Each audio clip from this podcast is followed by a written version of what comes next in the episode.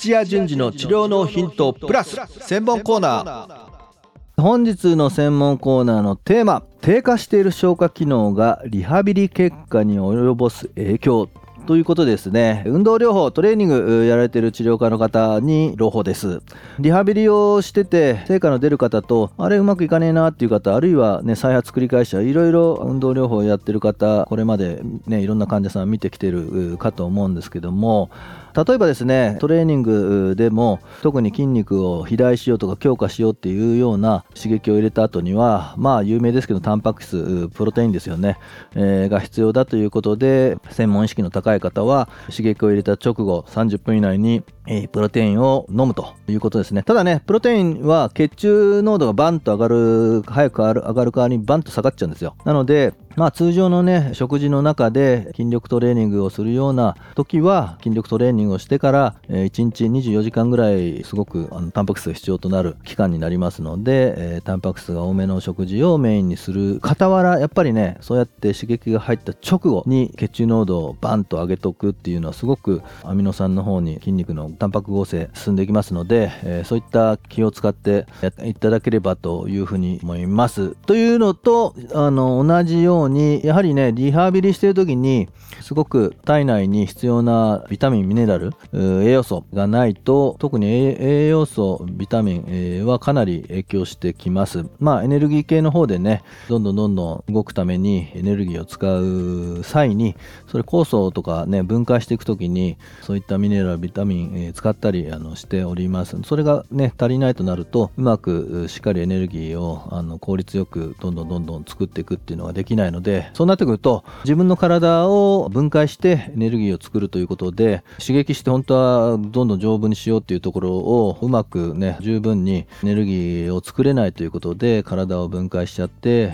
太くならないどこかひどい場合は萎縮してきます。炎症、痛みがあるときに、まあ、例えば分かりやすい関節症とかになっちゃってる方なんかそうなんですけども、関節内にね、水腫が、まあ、腫れがあると、とかね、熱持ってるとか、痛みがあるっていうような、いわゆる炎症をしてるときに、どんなにね、刺激入れても、その直後にプロテインを取ろうが、そこの局所が、タンパク同化するっていう方向にはいかないので組織はどんどんどんどん脆くなっていくんですよね。筋肉であれば萎縮してきます。っていうぐらいに局所の栄養環境っていうのはすごく大事になってくるんですけども、えー、ここで今日取り上げたテーマですね。低下している消化機能がリハビリ効果に及ぼす影響ということでここまでゆっくり解説したところにこのワード、えー、消化機能が低下しているっていうのが入ればねやっぱり当然消化機能がが悪いっていうことなんで、まあ、口からあの入れたものが体に栄養として取り込まれない。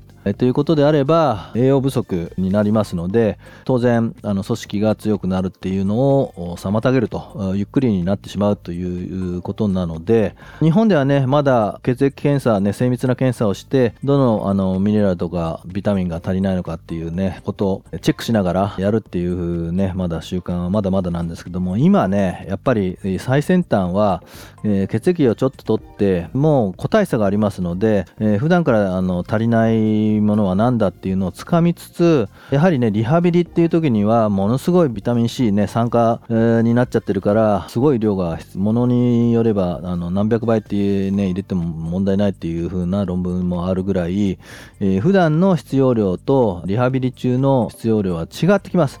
プラス個体差が出ますので、えー、そこのところで、えちょっとした、ね、物質が必要だというような、えー、そんな風なもうただの栄養学を超えてね、え分子栄養学とかっていうね分子のレベルになってきてます。で、え、リハビリで体をこう動かしてで必要なものがこうね刺激されてで筋肉だけじゃないですよ軟部組織を形作っていく骨をしっかりと、え、くっつけていくとかっていうように強くなっていかないといけないですからその時にねやっぱり消化が良くないっていう風になれば急がばまでね消化機能をしっかりと改善するっていうのはあのマストですよね。これやんないで、えその後のリハビリ、え消化機能をちゃんと良くしようって言ってでまあすごい大きなリハビリであれば1年とかかかるのであれば消化機能を良くするのに何週間かかっているっていう何週間実はものすごく長いって感じるかもしれないけどもその何週間ちょっとしっかりと消化機能を復活させてっていうことができればその後のね期間でいくらでも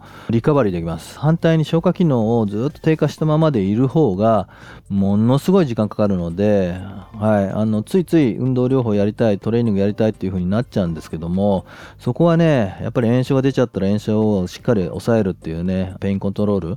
ルが必要なように消化機能がうまくいってないっていう時は消化機能をあのしっかりと回復させるっていうのを最優先にしてね、えーリハビリをあの再開してもらえればというふうに思います。まあ最近ねあの腸活だとかね腸の中どれだけいい菌がねいるかとかね、えー口にするね栄養のことを考えてとかっていうね意識が高くなってきてますがでその時だけやるっていうのではなく習慣にしてで日々タイミングと時々それをね裏付けるようなチェックですよね。自分の血液検査上どうなってるのかっていうのをずっとチェックしながら日々ね必要な足りないサプリメントは取りつつメインの食事をしっかりと口にすると。というようなことをしっかり習慣デザインできると飛躍的にリハビリが良くなってきます。はい、えー今日はね、リハビリそのものというよりかは、リハビリせっかくしてるんですから、ここの部分、おろそかにしちゃいけないよということで、えー消化機能低下しちゃったらどうね、